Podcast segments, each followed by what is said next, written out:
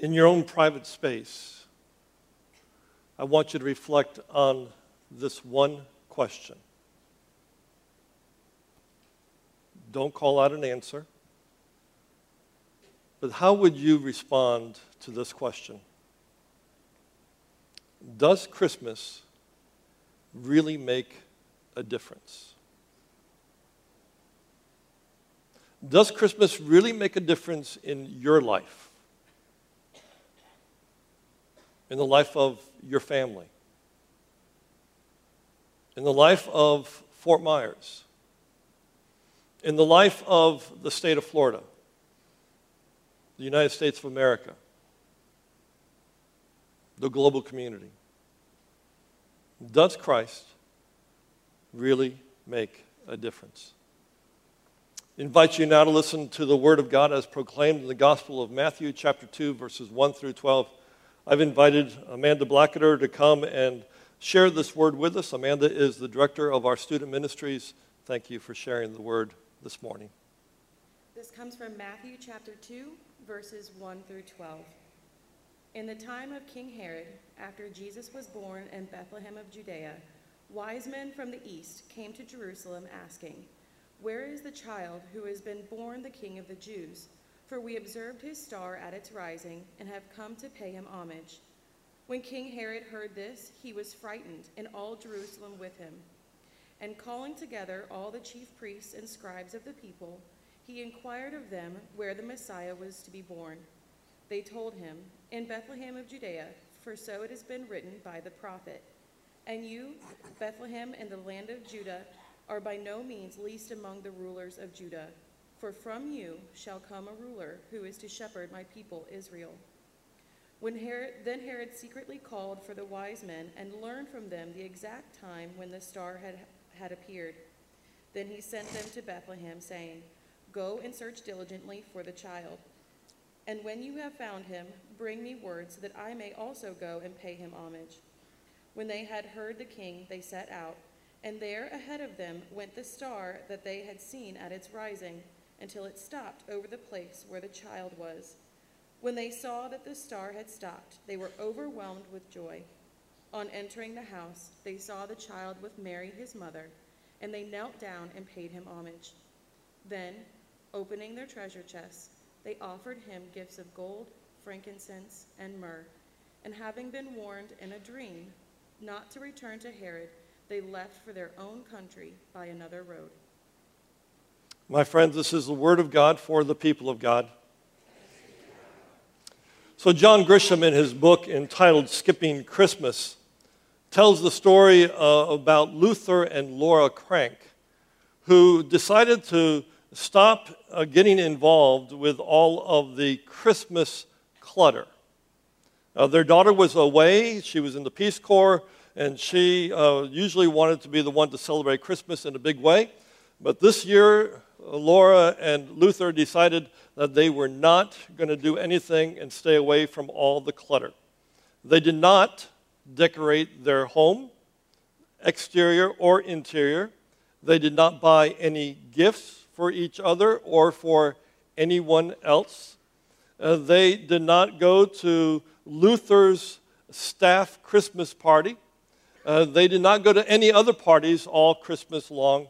They decided that they wanted to get away from all of the Christmas clutter. And so they decided that on Christmas morning, they were going to take a cruise. Now, you can respond to this one. Does that sound enticing to anyone? I think for many of us, just all this clutter that we talk about that we're engaged in, uh, you bet it, uh, you know, I, I've thought about that. I thought if I could get away with it, I would leave on, on December the 1st and come back about December the 28th, and then I would just let Robert do everything, and it would just be a joy, and I would just enjoy Christmas. I'd go on a month long cruise. Now, that sounds pretty good. I thought you'd like that and you would experience the clutter of ministry. But let me ask you again does Christmas really make a difference for you?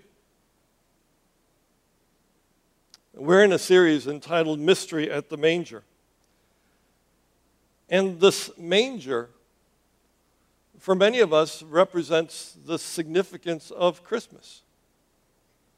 This manger, we read about the story of the coming of the Christ child, and we think of how uh, Mary and Joseph uh, were in Bethlehem, and then uh, the Mary had the child uh, and laid him in a manger or into a trough in which animals ate. And, and so all of this was here, and, and we celebrate this, and we think how good it is, and we think about how wonderful it would be if we could have been there on that first Christmas. I, I, think about that. I'd love to have been one of the shepherds or have been one of the, the kings that came from a distance.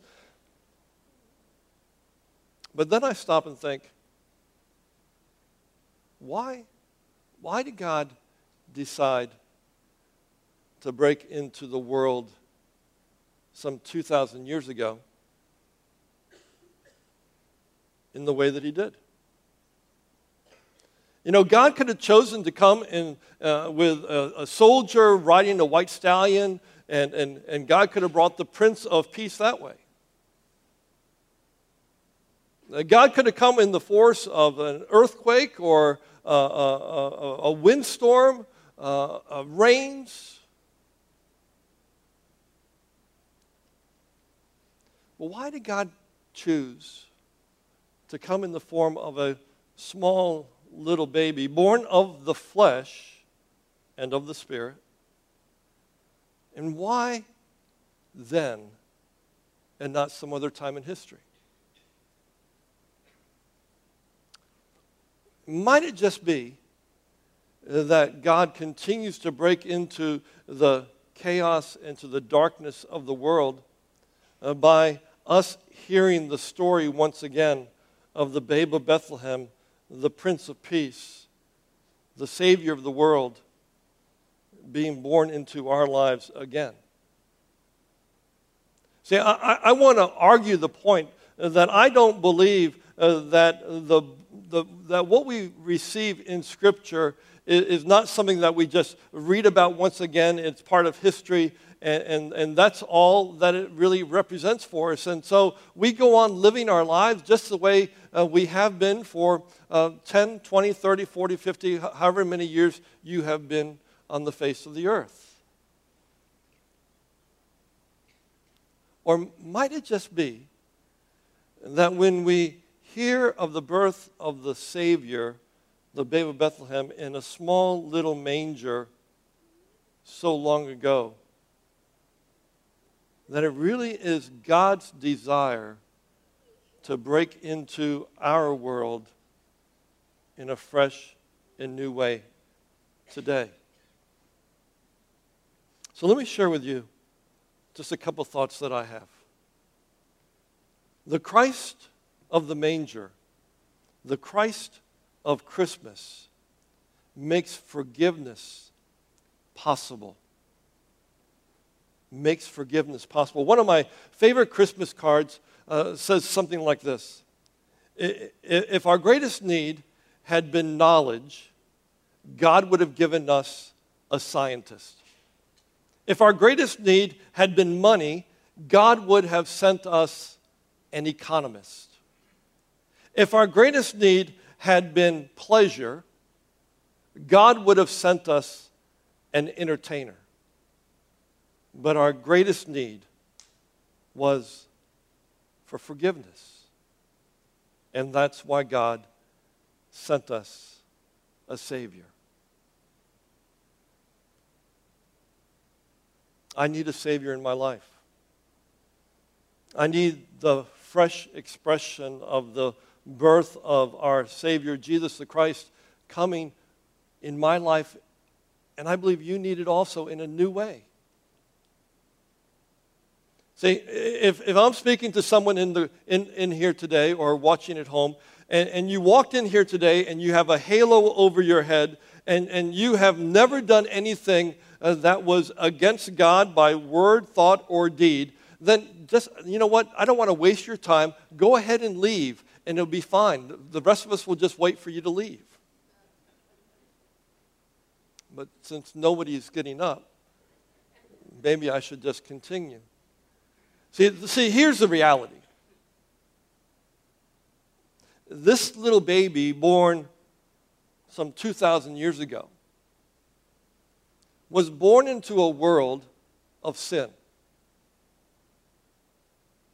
We describe it as darkness, chaos. We describe it today in darkness and chaos. And, and, you know, we can talk about all the things in history. We can talk about all those things that have happened in the past, and we can say how bad that was. Why? That's why God came into the world to save sinners. But can I make it a little bit more personal? What's your sin today or yesterday? What is it that you have done in thought, word, or deed that has separated you from the love of God? What is it that you have done that has brought darkness into your life, or darkness into the life of somebody else, or chaos into the life of somebody else, or chaos into your life? What is it? Because the Savior who was born some 2,000 years ago was not just some historical figure that has come uh, to reign over the world back then, but has come to reign in our world today. And so, this manger for this baby is not for history, it is for you this very minute. So, let me ask you again what is your sin? What's causing a division between you and God, between you and uh, your neighbor, between you and your spouse, between you and your child? What is it that is separating you? Because what God wants to come in this Christmas season is for you to understand that the simple little baby born of the flesh and of the spirit comes to give you forgiveness. And I don't know about you, but I desperately need that. I desperately need it. And that's what God wants to give to you. So hear these words God's love for you is so abundant that he sent his son Jesus Christ into the world to a little city called Bethlehem to forgive people of all the ages and today of our sin. If we were an evangelical charismatic church, I would say, let the Holy Spirit flow over this congregation, and may the Holy Spirit come and take away, blow fresh breath of air of God's good news and love and forgiveness into each and every one of us and those watching at home. I want you to look at the screen. And I want you to offer this prayer with me. Please share with me. If I have wounded any soul today, if I have caused one foot to go astray, if I have walked in my own willful way, dear Lord, forgive me. That's what I hope for you. That's what I want. We're not talking about some history lesson, my friends. We're talking about this simple little baby in a line in a manger who comes to give us forgiveness. And I also believe, I also believe that the Christ of Christmas gives new life possibility it gives us new life. Tom Wilson is the creator of that uh, cartoon Ziggy. And one day um, he created this cartoon in which Ziggy was waiting in a mortgage bank uh, to be serviced uh, for a new loan for something. And uh, the, the banker comes out and says, What may I do for you today? And Ziggy thinks for a moment and then he says, All I really want in life is a new lease on life. Does that describe any of you? See, if we're going to be forgiven, and if we claim that the power of the Holy Spirit has come into this room and has taken away all of that which binds us in darkness and chaos, and we have all of this removed from us, then the next gift that comes is new life in Christ. And it's a gift. So, my natural question is what does that look like? And I'll, I'll just share with you four quick thoughts on that. Because something that we do every single week during Advent is we have this tradition of lighting the Advent wreath. And the Advent wreath gives us the gifts of hope, love, joy, and peace. And, and you know, we, we, we say that all the time. You, you hear me rattle that off, uh, or you hear Robert say that. And, and, and, and we talk about, you know, th- this is God's gift to you of hope, love, joy, peace. And we just say it and we move on and we think, well, that's nice. But what would happen? What would, what would your life look like? What would my life look like if I decided, we decided, that we're going to spend time and claim these gifts as actual gifts that God gives to us, not only in Advent, but in every day that we breathe life. What would happen if, if, if, if we said, we're going to claim the gift of hope today?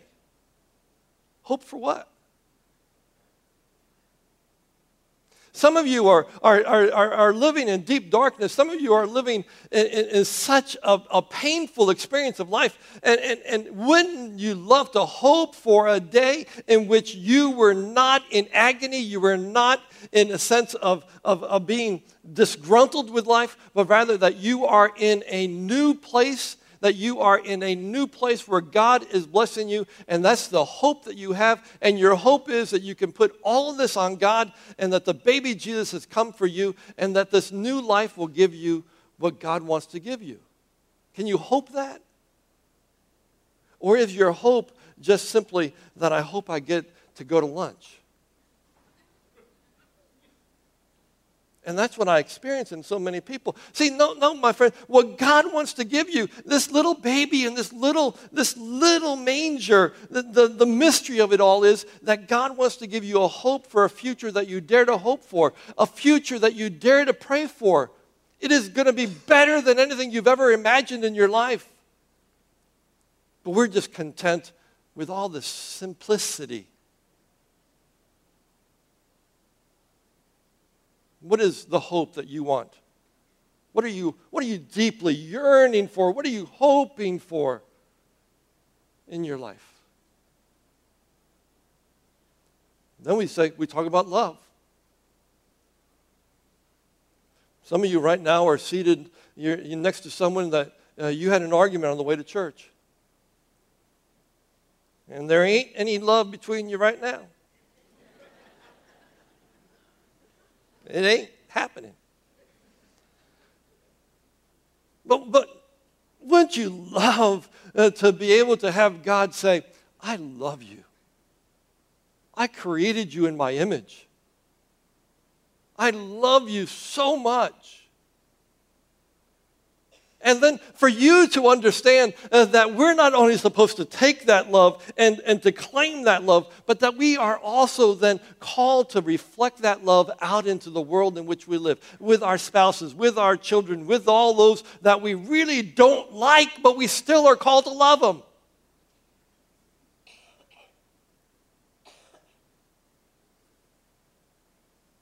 What about joy?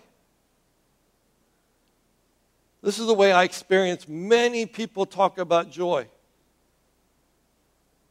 I want joy in my life.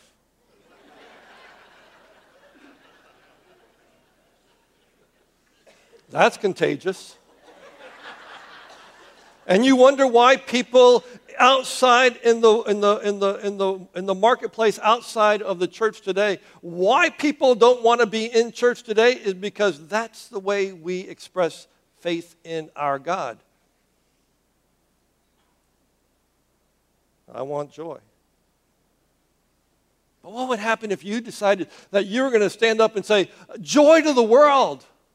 If we decide that we're going to spread the joy of God's world into not only uh, the lives of those who are immediately around us, but also into Fort Myers and also into the global community, uh, there is a joy, there is a love, there is a peace. What does peace look like for you? Some of you have not a clue. You have lived in darkness and in chaos for so very long. You don't know it. If it came up behind you and bit you, you know where. Just seeing if you're with me.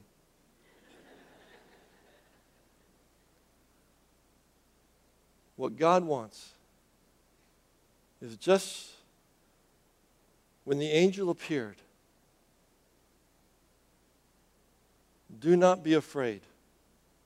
For behold, I bring you good news of great joy. For unto you is born this day in the city of David a Savior, who is Christ the Lord. The baby of Bethlehem comes to give us peace. So let me ask you again Does Christmas really make any difference? Is your experience of Christmas going to be a historical remembrance? Or will it be a remembrance that has power in your life today?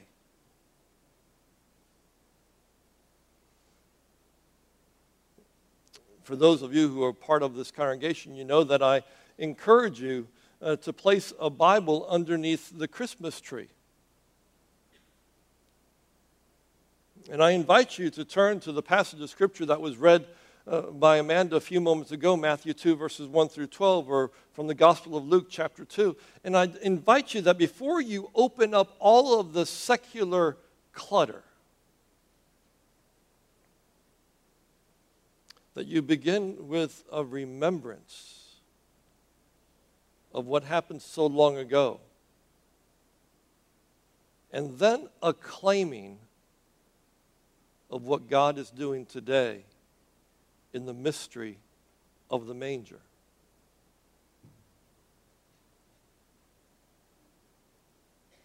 So, Christmas, the Christ of Christmas, comes to forgive us. The Christ of Christmas comes to give us new life. But it just doesn't happen.